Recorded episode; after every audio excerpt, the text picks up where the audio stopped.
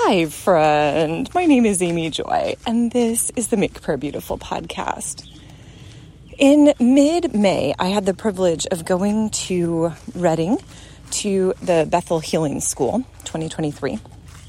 And I had a couple of experiences that for me were simply helpful in terms of how I saw myself, how I saw the world, and I wanted to share these, whether they will help you or not. It could be these are specific to me. I have no idea. But in some ways, I feel like this podcast is mostly just my own journey of hearing God's voice and learning what it is to experience Him. And so here are some of my observations or moments.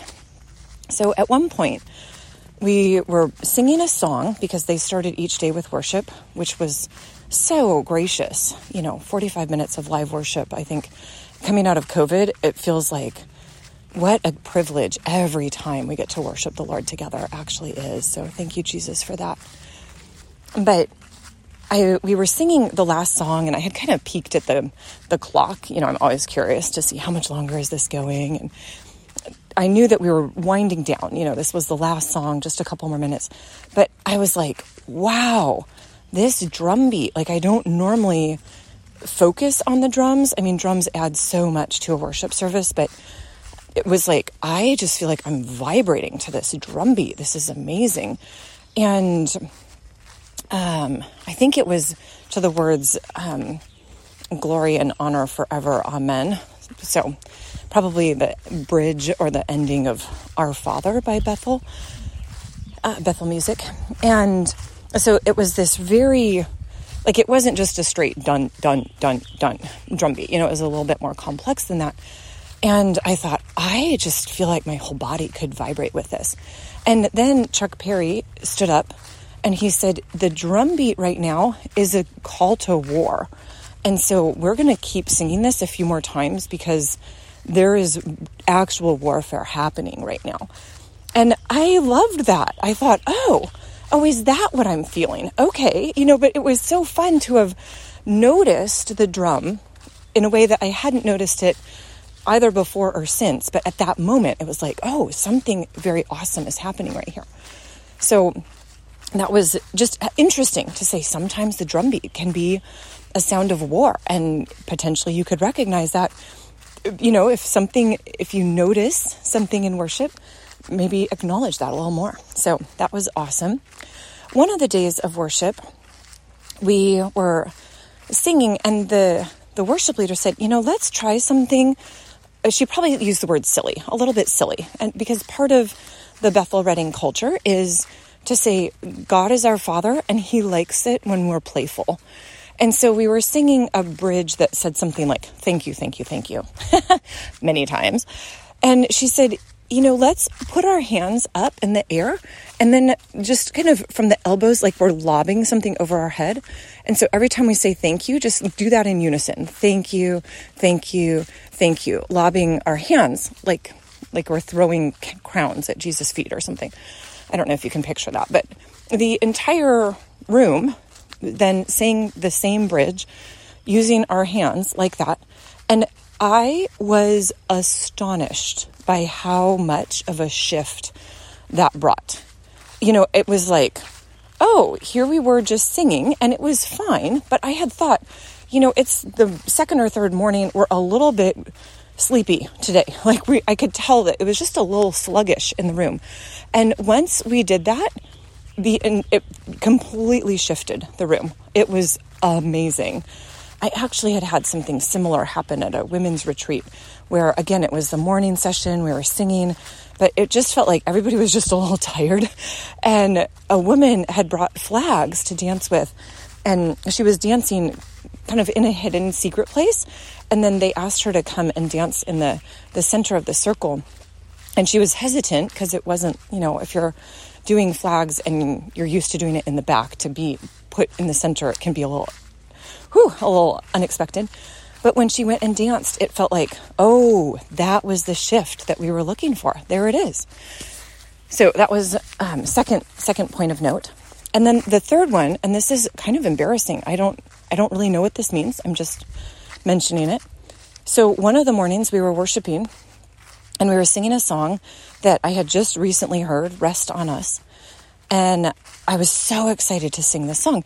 And then the man started to sing, and I was like, ooh, ooh, he is a little off key. Like, wow, I am not used to having worship leaders be that that off. And uh, it got to the point where I thought I either have to leave the room and maybe like go outside for a little while till this song is done. In the end, I just put my fingers in my ears and then prayed in tongues as loud as I could to try to drown out the sound. But I could look around because oftentimes, you know, I don't know if you've ever had this, but there was one morning at, in church years ago that I took a sip of the communion wine and it was very turned. You know, I don't know if it had been stored in somebody's car for several weeks, but anyway, it was the summer and it was not very good. It was like drinking vinegar. And I watched as other people took their sips and just kind of that sense of like involuntary recoil of like, oh, oh, that wasn't quite what I was expecting. So I was sort of like, you know, if somebody's really off pitch, usually uh, there's at least some people in the room who are cringing. And there was nobody cringing. Like everybody was really into it and dancing. And I was like, what is my problem? Why, why am I cringing with this particular voice when nobody else is? You know, because it's not like I have perfect pitch. I mean, I'm just saying. So I asked Cindy McFadden, who was there, but she wasn't, she was at the conference, but she wasn't there that morning yet. And she said, You know, I have had that experience before. And I don't always know why, but it is it does happen sometimes. And then I asked my friend Michelle, what is going on? What like kind of what's the problem? Is it me? Is it the singer? You know, maybe the singer actually was on pitch and it was just me that was uh, off for whatever reason. And she said, I have had this happen and I sometimes think it's just a frequency. And she told a story about how there was a time that in her staff meeting at church, the the way that they run it is each person brings three or four songs on a playlist and then gives a short devotional. And whatever song was chosen that particular week, she said, I was getting angry. And I looked around the room and all the other staff people were really enjoying it. So she said, but this isn't putting me in the right frame of mind. So she said, I stood up and left the inner the inner space, the inner circle, and started to climb up a few stairs. And all of a sudden, the music was hitting at my feet. I had a sense of it hitting at my feet instead of hitting at my chest. And immediately I could enter in and worship with the rest of the group. So again, I have no idea what that means. I'm just saying it's it's something interesting and helpful to know. I would imagine that if you're a worship leader, that's also helpful to know if you get every once in a while cranky letters from participants who are like, why was this singer so off pitch? Or why were you so bad? To say, well, it could be that you actually weren't off key and it was just something in their spirit that was recoiling for whatever reason. So I don't have any real resolution for that one other than to say, apparently this can happen. So, yeah, Jesus, I thank you that you make us sensitive beings, that we vibrate to frequencies, that we worship you, that we can come into an understanding, an ever more full understanding of what you're doing on this earth.